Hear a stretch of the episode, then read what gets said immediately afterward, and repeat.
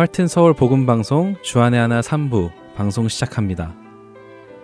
주안의 하나 3부에서는 주안에서 어떻게 가정을 이루며 부부 생활을 해야 하는지 나누어 보는 한 몸을 이룰지라 방송과 성경을 읽으며 지혜를 나누는 시간인 Let's Read the Bible 그리고 존 맥아더 목사님의 Strength for Today를 통해 매일을 살아가는 힘을 얻는 시간이 준비되어 있습니다. 먼저 한 몸을 이룰지라 함께 하시겠습니다.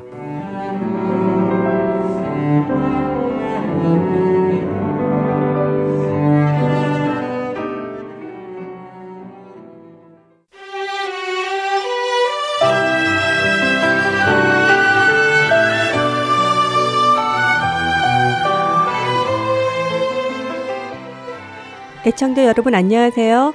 한 몸을 이룰지라 진행의 권선영입니다. 안녕하세요. 박상준입니다.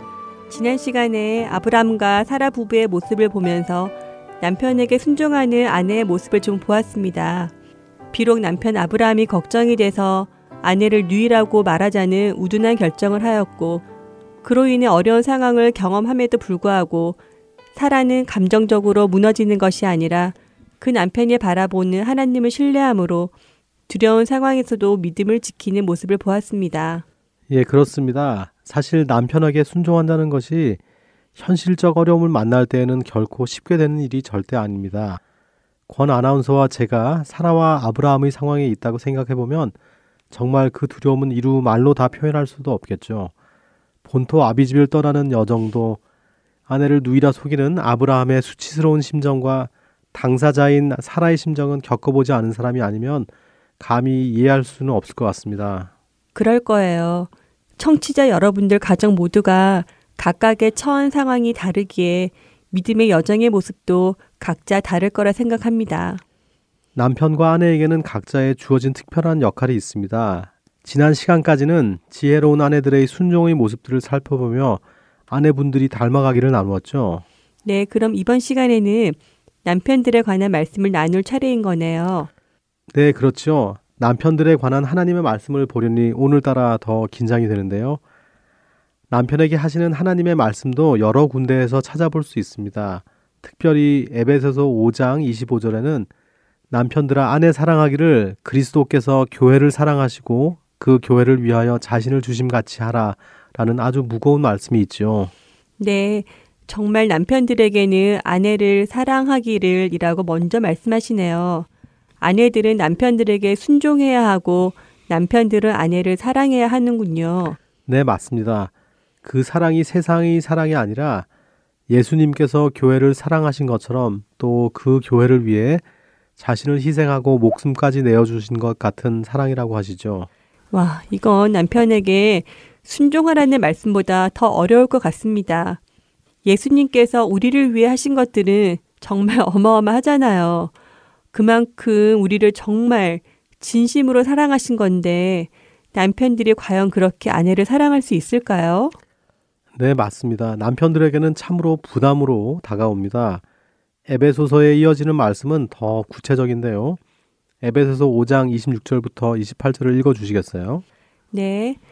이는 곧 물로 씻어 말씀으로 깨끗하게 하사 거룩하게 하시고 자기 앞에 영광스러운 교회로 세우사 티나 주름 잡힌 것이나 이런 것들이 없이 거룩하고 흠이 없게 하려 하심이라.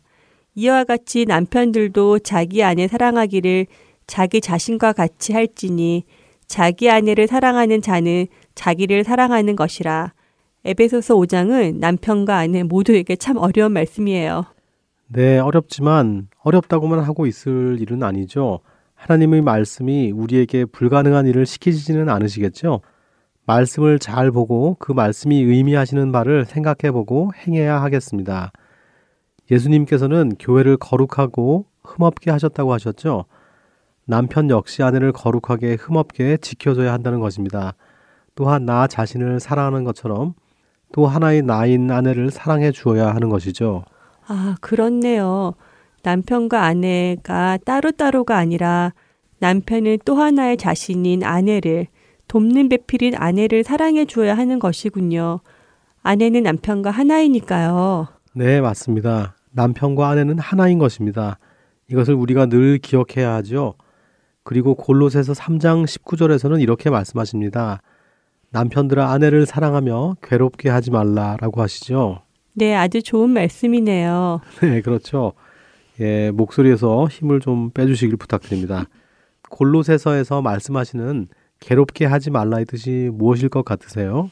음, 속상하게 하지 말라 아니면 짜증나게 하지 말라 뭐 이런 뜻 아닐까요? 예, 한국어로 들으면 충분히 그렇게 생각할 수 있습니다. 그런데 원어적으로는 이런 뜻입니다. 아내를 쓰라리게 하지 말라, 비참하게 만들지 말라라는 의미를 담고 있습니다. 아, 조금 더 느낌이 와 닿는 것 같아요. 마음이 쓰라리거나 비참함을 느끼거나 솔직히 남한테 받는 상처보다는 남편으로부터 받는 상처가 더 깊고 쓰라리고 비참하게 느껴지니까요. 네, 맞습니다. 때문에 말씀에서는 그렇게 말씀하시는 것이죠. 그리고 마지막으로 한 구절을 더 읽어보겠습니다. 베드로 전서 3장 7절을 읽어주세요.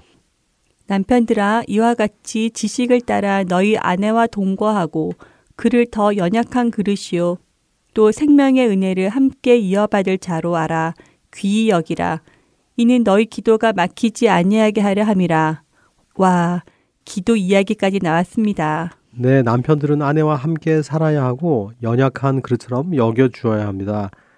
예, 권선영 아나운서도 아끼는 그릇이 있죠. 그럼요, 많죠.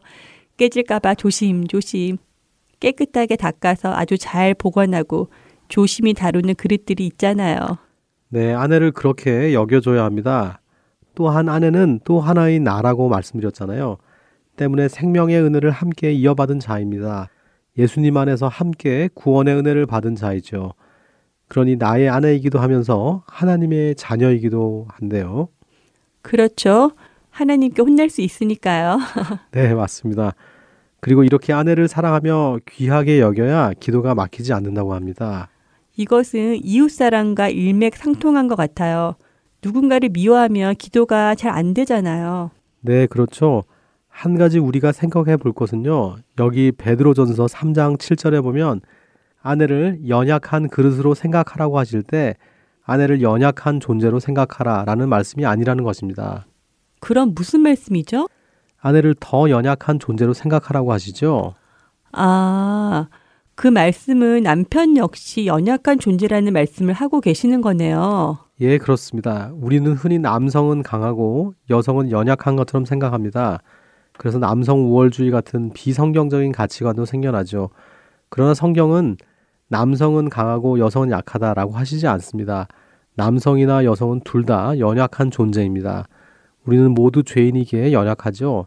쉽게 깨지는 존재들입니다. 그래서 조심히 다루며 살아야 합니다. 하지만 남편은 아내를 나 자신보다 더 연약한 존재로 생각하며 조심히 보살펴야 한다는 것을 기억해야 합니다. 그렇군요. 남성은 강하고 여성은 약한 것이 아니라 둘 다 연약한 존재라는 것이 성경의 말씀이군요. 네, 맞습니다. 여기서 우리 아내분들께 한마디 해드리고 싶은 것이 있습니다. 그게 뭔가요? 예, 딸 바보라는 말이 있죠? 네, 있죠. 아빠들이 딸을 너무 좋아하는 아빠들을 빗대서 하는 말이죠. 박 아나운서도 딸 바보잖아요. 그렇죠. 그런데 거기에는 다 이유가 있습니다. 아빠들이 딸 바보가 되는 데는 이유가 있다고요? 어떤 이유죠? 아빠들은 왜 딸들에게 관심과 사랑을 베풀까요? 왜 딸의 필요를 채워주려 하고 보호해주려 할까요? 바로 베드로전서 3장 7절의 말씀에 그 답이 있습니다. 아빠는 딸을 볼 때 자신보다 더 연약한 존재라는 것을 압니다. 그래서 자신이 돌보아 줘야 한다는 것을 본성적으로 알고 있죠. 종종 아내분들 중에 남편이 딸에게 하는 거 반만이라도 나에게 해주면 좋겠다 하는 분들도 계시죠. 그렇죠. 예, 그런 분들을 비난하려는 것이 아님을 먼저 말씀드립니다. 그런데 아내분들이 스스로 한번 돌아보시면 좋을 것 같아요. 남편에게 나는 더 연약한 존재로 비추어지고 있는가 하는 것입니다. 음, 그러니까 아내들이 더 연약한 존재라기보다 대등한 존재나 혹은 더 강한 존재처럼 행동하거나 또는 그런 느낌을 남편에게 주고 있는 것은 아닌지 생각해 보라는 말씀이군요. 네, 그렇습니다. 지혜로운 아내라면 자신이 남편을 좌지우지하려 하지 않겠죠. 성경이 말씀해 주신 대로 남편에게 순종할 것입니다.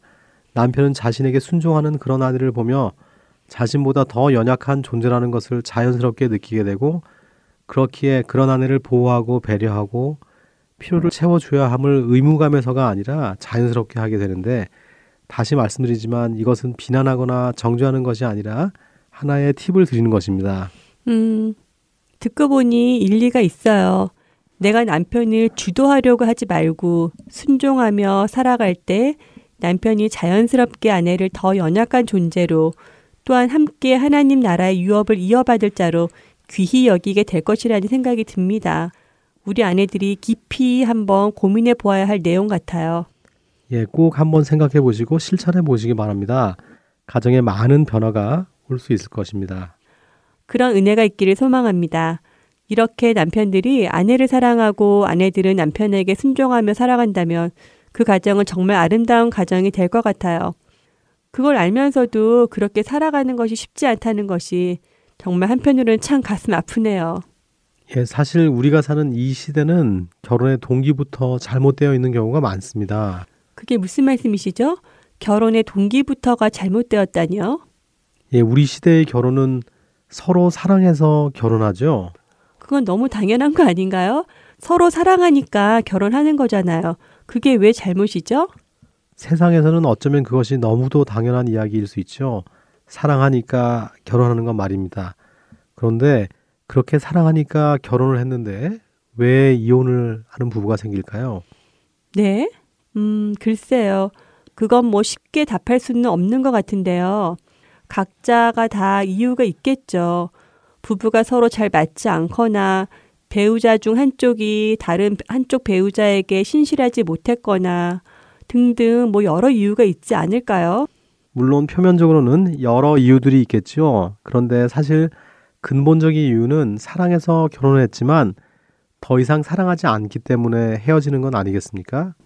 하긴 근본적인 이유는 그렇겠죠. 더 이상 사랑하지 않으니까 아픔을 감수하고라도 이혼을 하겠죠. 네, 이혼에 관한 이야기는 우리가 나중에 다시 한번 다루도록 하고요.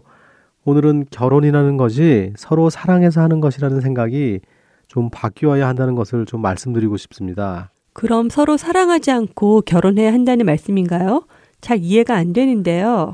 예, 그게 아니고 성경의 첫 결혼을 우리가 살펴보면서 결혼에 대해 다시 한번 정리를 해 보도록 하겠습니다. 창세기 2장 22절에서 24절 다시 한번 보며 이야기를 나누죠. 읽어볼까요? 네, 제가 먼저 읽겠습니다. 여호와 하나님이 아담에게서 취하신 그 갈빗대로 여자를 만드시고 그를 아담에게로 이끌어 오시니 아담이 이르되 이는 내 뼈 중에 뼈요 살 중에 살이라 이것을 남자에게서 취하였은즉 여자라 부르리라 하니라. 이러므로 남자가 부모를 떠나 그의 아내와 합하여 둘이 한 몸을 이룰지로다. 하나님께서 아담을 위한 배필인 하와를 만들어 주시는 장면이죠. 인류의 첫 결혼입니다. 이 결혼이 방금 우리가 말한 것처럼 서로 사랑해서 한 결혼인가요? 그건 아니죠. 아담은 그날 처음 하와를 보았을 텐데 사랑해서 결혼한 것은 아니죠. 예, 맞습니다. 그날 처음 본 것이죠. 그런데 결혼을 했습니다. 자, 이번에는 약속의 아들 이삭의 결혼을 좀 볼까요? 이삭이요? 아브라함의 아들 말씀이군요. 네, 창세기 24장 63절에서 67절입니다. 한 절씩 읽어보죠. 이삭이 저물 때에 들에 나가 묵상하다가 눈을 들어보매 낙타들이 오는지라 리브가가 눈을 들어 이삭을 바라보고 낙타에서 내려 종에게 말하되 들에서 배회하다가 우리에게로 마주오는 자가 누구냐 종이 이르되 이는 내 주인이니이다 리브가가 너울을 가지고 자기의 얼굴을 가리더라 종이 그 행한 일을 다 이삭에게 아뢰매 이삭이 리브가를 인도하여 그의 어머니 사라의 장막으로 들이고 그를 맞이하여 아내로 삼고 사랑하였으니 이삭이 그의 어머니를 장례한 후에 위로를 얻었더라. 어떻습니까? 약속의 아들 이삭의 결혼식인데요. 이삭은 리브가를 사랑해서 결혼합니까? 음, 이삭 역시 리브가를 한 번도 본 적이 없네요. 리브가 역시 마찬가지고요. 서로 본 적이 없으니 사랑해서 결혼한 건 아니겠죠. 예, 맞습니다. 인류의 첫 사람 아담과 하와의 결혼도 또 약속의 아들인 이삭과 리브가의 결혼도 서로 사랑해서 결혼한 것이 아닙니다. 우리가 사는 시대는 서로 평생 살 사람이기에 서로에 대해서 어느 정도 알아야 살 수 있다고 생각해서 연애를 하고 서로를 알아가는 시간을 가지죠. 요즘 젊은 세대들은 비록 소수이겠지만 안타깝게도 잠자리를 먼저 가져보고 사귈지 말지까지 결정하기도 한다고 하죠. 그건 좀 너무 아니네요. 예, 아닙니다. 그런데 잘 들으셔야 합니다. 저는 지금 결혼이 옛날처럼 얼굴도 모르는 상태에서 내가 누구와 결혼할지도 모르는 결혼을 해야 한다는 말씀을 드리려는 것이 아닙니다. 그것이 아니고 우리가 서로 사랑해서 결혼한다는 생각을 버리고 서로 사랑하기 위해서 결혼해야 한다는 가치관을 회복해야 한다는 말씀을 드리려는 것입니다. 서로 사랑해서 결혼하는 것이 아니라 서로 사랑하기 위해서 결혼해야 한다고요. 아, 관점이 다르네요. 네, 다릅니다. 우리가 서로 사랑한다고 느껴서 결혼을 하면요. 사랑한다는 감정을 느낄 때는 좋지만 그 감정이 사라지면 더 이상 결혼을 지탱해야 하는 이유도 사라지게 되는 것입니다. 왜냐하면 결혼한 이유가 서로 사랑해서인데 사랑하는 그 감정이 사라졌으니 결혼한 이유도 사라지는 것이죠. 그래서 사람들은 자신이 사랑하는 또 다른 곳에 시선을 돌리는 것이고요. 일리가 있습니다. 그런데 우리가 사랑해서 결혼하는 것이 아니라 사랑하기 위해서 결혼을 한다면 그 목적은 전혀 달라집니다. 나는 배우자를 사랑하기 위해 결혼했기에 그 목적은 계속해서 가는 것이죠. 사랑하기 위해 결혼했으니 계속 사랑하며 살아가야 한다는 말씀이군요. 네, 아담이나 이삭이나 여러 배우자들을 놓고 그 중에 자신이 마음에 드는 사람, 자신이 사랑하는 사람을 배우자로 고른 것이 아니었습니다. 자신에게 주어진 배우자를 사랑하며 살았죠. 다시 말씀드리지만 연애를 하지 말라는 말씀이 아니라 결혼의 목적이 서로를 사랑하기 위함으로 바뀌어야 한다는 것입니다. 이것은 이미 결혼한 사람들 역시 마찬가지죠. 서로 사랑하며 살기로 목적을 바꿔야 한다는 것이네요. 정말 그렇게 우리의 마음이 바뀌면 어떤 상황에서도 흔들리지 않을 것 같아요. 나는 이 사람을 사랑할 거야. 라는 목적이 있다면 시간이 지나서나 상황이 변해서 사랑의 감정이 사라지는 것이 아니라 계속해서 자신의 목적을 이루어 나갈 수 있을 것 같습니다. 예, 우리들의 결혼을 하나님 안에 두지 않으면 우리는 너무나 이기적인 존재들이기 때문에 그 감정이 식으면 책임감도 없어지고 서로를 정죄하면서 남보다 못한 원수 같은 모습의 부부로도 살 수 있습니다. 맞아요. 감정이라는 것은 한순간에 사라져 버릴 수 있는 것이니까요. 네, 그래서 우리는 하나님의 말씀에 비추어 우리를 돌아보고 우리의 결혼을 주님과 함께 만들어 나가는 것입니다. 그 책임이 남편에게 더욱 크게 있는 것이죠. 아내를 사랑하는 것이 감정적인 것이 아닌 것이네요. 네, 하나님의 말씀에 순종하는 것이고 우리 가정을 향한 하나님의 꿈을 이루는데 우리가 쓰임을 받는 동역자인 것입니다. 동역자끼리 서로를 아끼고 배려하는 마음이 없다면 그 모습은 진짜 동역자의 모습이 아니겠어요. 예, 그래서 지혜로운 소통이 늘 필요합니다. 부부 간의 그 지혜로운 소통이 참 어려운 거라는 생각이 들어요. 소통이라는 것이 뜻이 서로 통하여 오해가 없는 상태인데 같은 한국말을 해도 오해가 간혹 생기거든요. 예, 그래서 부부 사이의 소통이 잘 이루어지기 위해 끊임없이 상대방의 입장을 이해하려는 노력이 있어야 하는 것이죠. 부부는 한 배를 타고 가는 함께 노를 젓는 동역자기에 서로 늘 소통해야 하는 것입니다. 부부가 한 배를 타고 함께 노를 젓는 동역자라는 말이 맞는 말씀인 것 같아요. 예, 그리고 더욱 중요한 것은 같은 하나님의 목적지를 향해 가야 한다는 것을 반드시 알아야 하는 것이고요. 한 배를 타고 노를 저어가는데 같은 목적지를 향하지 않고 각자가 가고 싶은 방향대로 노를 젓는다면 그 배는 한시도 움직이지 못하고 제자리를 맴돌고 있거나 심하게는 배가 뒤집어질 수도 있다는 사실입니다. 네, 명심하겠습니다. 가정이라는 배가 앞으로 나아가지 못하고 뒤집어지면 안 되죠. 함께 노를 저어가는 우리가 되기를 바랍니다. 저희나 우리 청취자 여러분들이 배우자를 사랑하는 마음을 가지고 부부관계에 유익이 되는 것이라면 용기 내어 변화를 가지도록 노력하면 좋겠습니다. 완벽한 부부를 꿈꾸는 것이 아니라 하나님 안에서 성장해 나가는 모습이 되면 좋겠어요. 네, 그런 소망을 품고 첫 걸음을 내딛는다면 주님께서 인도해 주실 것으로 믿습니다. 애청자 여러분들과 저희 가정에 이번 한 주도 부부가 한 페이지 안에서 함께 만들어가고 갖고 가는 시간을 가질 수 있기를 간절히 소원합니다. 저희는 다음 시간에 찾아뵙겠습니다. 안녕히 계세요. 저도 함께 기도하겠습니다. 안녕히 계세요.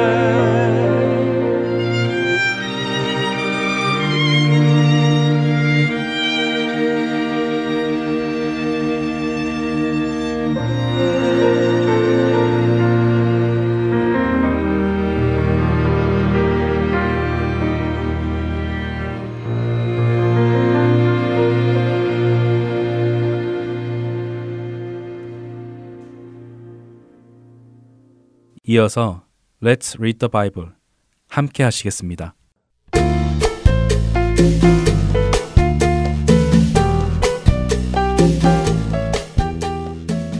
애청자 여러분, 안녕하세요.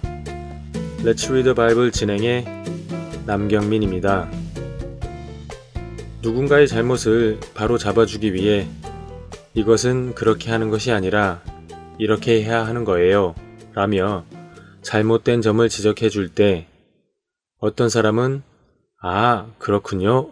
고맙습니다. 라며 받아들이고 자신의 잘못된 점을 고치는 사람이 있습니다. 그러나 또 어떤 사람은 아니에요. 그건 내 잘못이 아니에요. 내 앞사람이 잘못해서 난 그대로 한 것 뿐이에요. 라고 하던가 아니에요. 나 그렇게 하지 않았어요. 라며 부인하는 사람도 있습니다. 자신의 잘못을 인정하기보다 자신의 잘못을 변명하기 위해 이런저런 이유를 찾는 사람들이 있지요. 물론 누군가 나의 잘못을 지적하는 것이 반가운 일은 아닙니다. 순간적으로 방어 본능이 먼저 튀어나와 변명과 핑계 혹은 다른 사람의 탓을 하기도 하지요. 그것이 우리의 죄성입니다. 창세기 4장에서 하나님께서는 죄를 지으려는 가인에게 충고하십니다. 선을 행하지 아니하면 죄가 문 앞에 엎드려 있다고 하시며 죄는 너를 원하지만 너는 죄를 다스려야 한다라고 말씀해 주시지요. 그러나 가인은 하나님의 말씀에 그렇군요. 잘 알겠습니다. 죄를 다스려 보겠습니다. 라고 하지 않았습니다. 그는 하나님의 그런 충고의 말씀을 귀담아 듣지 않고 자신의 감정을 따라 동생 아벨을 들에서 쳐 죽입니다. 인류의 끔찍한 첫 살인이 형제간에 일어나지요. 살인을 저지른 가인에게 하나님은 내 아우가 어디 있느냐 라고 물으시지만 가인은 자신의 잘못을 회개하는 대신 오히려 내가 내 동생을 지키는 자입니까? 라며 하나님께 화를 냅니다. 죄인의 성품은 이런 것입니다. 자신의 잘못을 인정하지 않고 자신의 잘못을 지적해주고 도와주려는 자에게 오히려 화를 내지요. 잠언 9장 7절과 8절에는 이런 말씀이 있습니다. 공동 번역으로 읽어드립니다. 거만한 자를 꾸짖으면 욕을 먹고 못된 녀석을 책망하면 해를 입기에 마련이다. 거만한 자는 책망하지 마라. 오히려 미움을 산다. 지혜로운 사람은 책망하여라. 그는 책망을 고마워한다. 거만한 사람, 못된 사람을 꾸짖거나 책망하면 겸손히 받아들이지 않고 오히려 지적을 해준 사람을 욕하고 해를 끼친다고 하십니다. 나를 사랑하기에 지적해준 사람을 오히려 미워하는 것이 죄인의 모습이지요. 반대로 지혜로운 사람은 그 책망을 감사히 받는다고 합니다. 여러분은 어떠신가요? 누군가 여러분의 잘못된 점을 알려주고 그 점을 바로 잡아주려고 충고를 해주거나 도움을 주려 할 때에 어떤 반응이 나오시는지요? 거만한 사람, 못된 사람의 반응이 나오시나요? 아니면 지혜로운 사람의 반응이 나오시나요? 스스로 점검해 보시기 바랍니다. 또 한 가지 생각해 볼 것은 다른 사람의 잘못을 지적해 주는 사람의 자세입니다. 내가 누군가로부터 지적을 받을 때 나의 자세도 중요하지만 내가 누군가의 잘못을 지적해 줄 때의 자세는 더욱 중요하지요. 자칫 정죄와 비난이 될 수 있기 때문입니다. 우리가 누군가의 잘못을 지적해 줄 때에는 그 사람이 정말 옳은 길로 가기를 간절히 원하는 마음에서 그리고 그를 사랑하는 마음에서 해 주어야 합니다. 물론 그렇다고 해서 모든 사람이 우리의 진심을 알아주지는 않습니다. 하나님께서는 가인을 사랑하셔서 그의 잘못을 지적해 주셨고 그가 죄를 짓지 않도록 도우려 하셨지만 가인이 하나님의 말씀을 받아들이지 않은 것처럼 말입니다.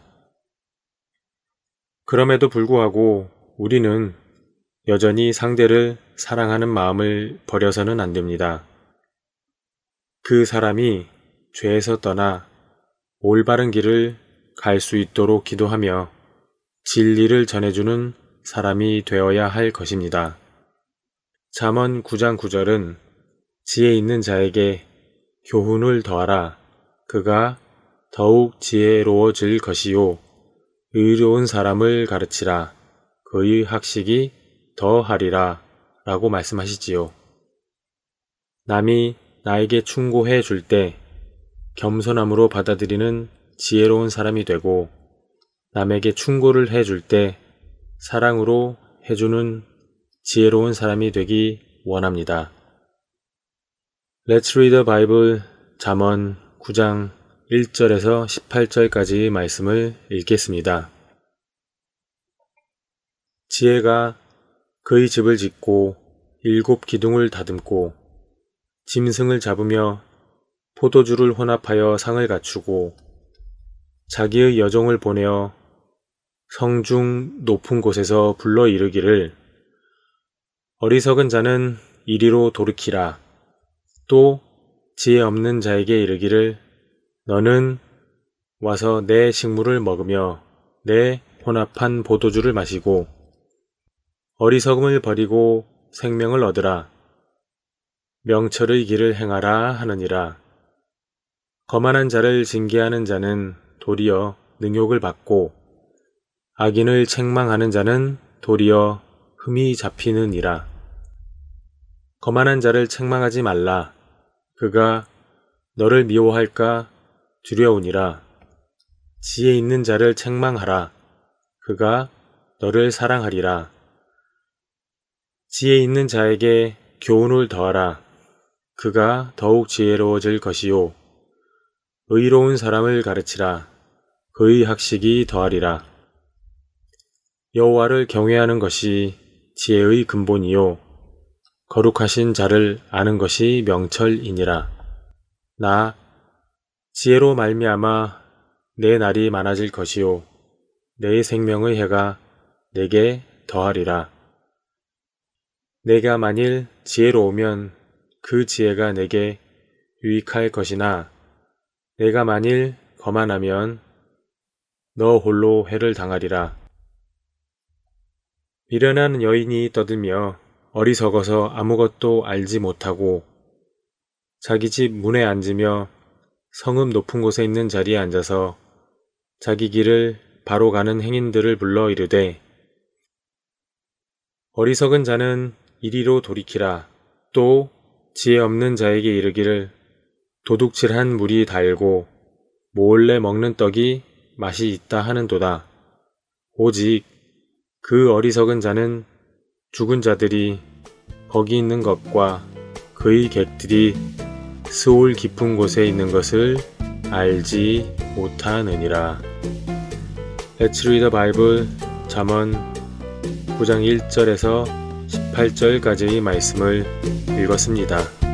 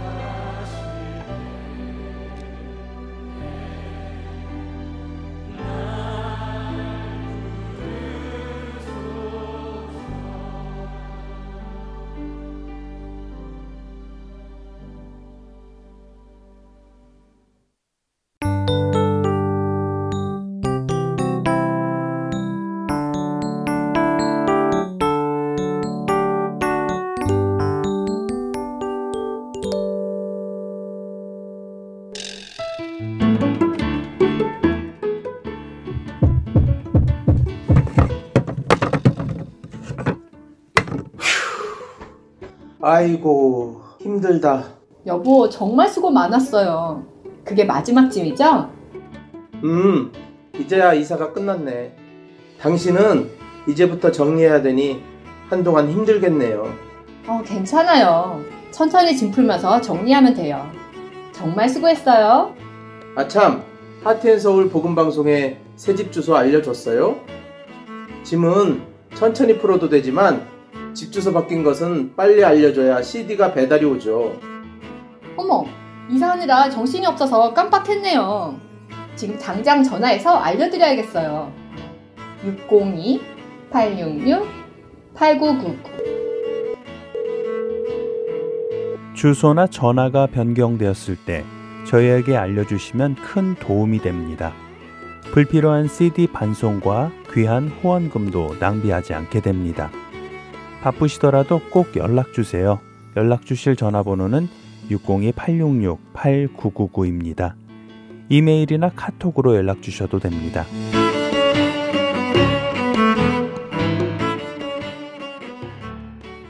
계속해서 존 맥아더 목사님의 Strength for Today로 이어드립니다.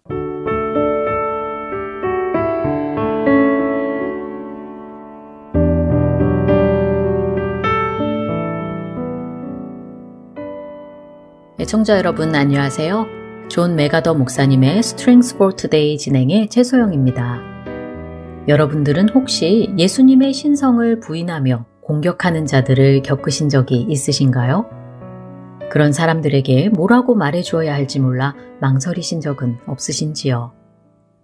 오늘 함께 말씀을 묵상하며 이것에 대해 생각해 보는 시간 되시길 바랍니다.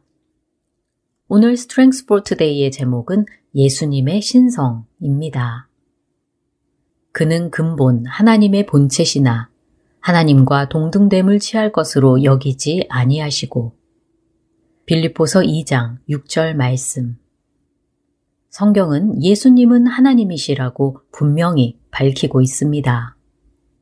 예수님의 신성은 기독교 신앙의 핵심이지요. 사람들이 기독교 신앙을 공격할 때 그들은 반드시 예수님의 신성에 대해 공격합니다. 하지만 성경은 그러한 공격이 근거 없는 것이라고 밝히고 있지요. 사도 요한은 요한복음 1장 1절에서 이렇게 말씀하고 있습니다. 태초에 말씀이 계시니라.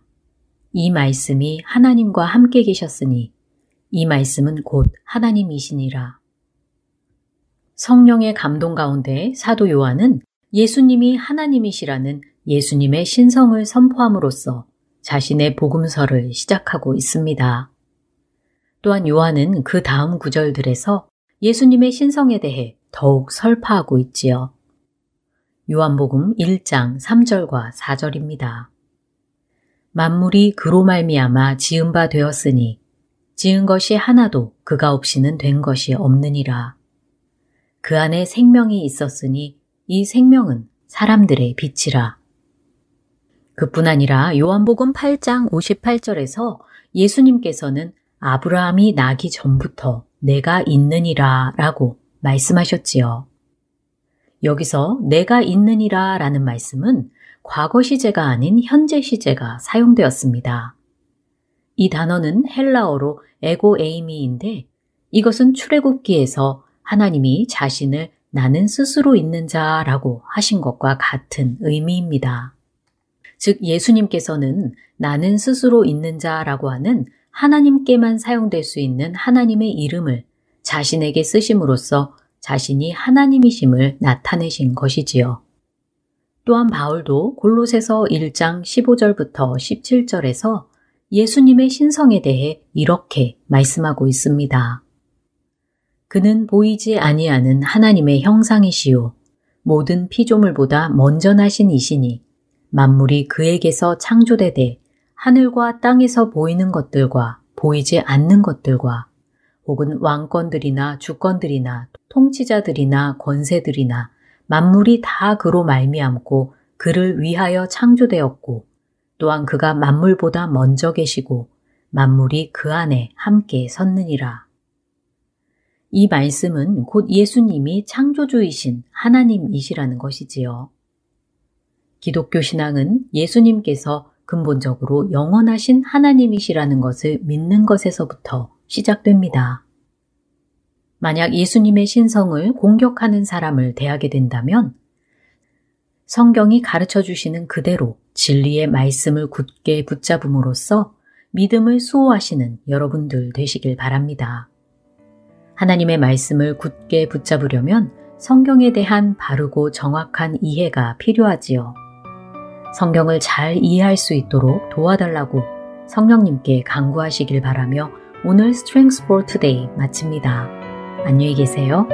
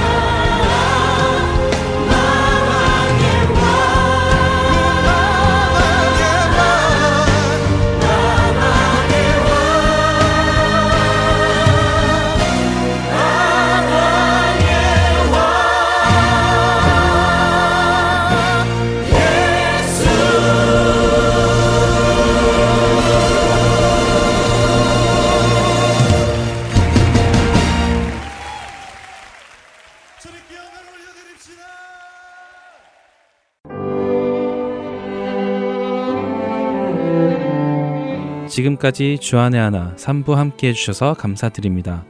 계속해서 주안의 하나 4부로 이어집니다. 감사합니다.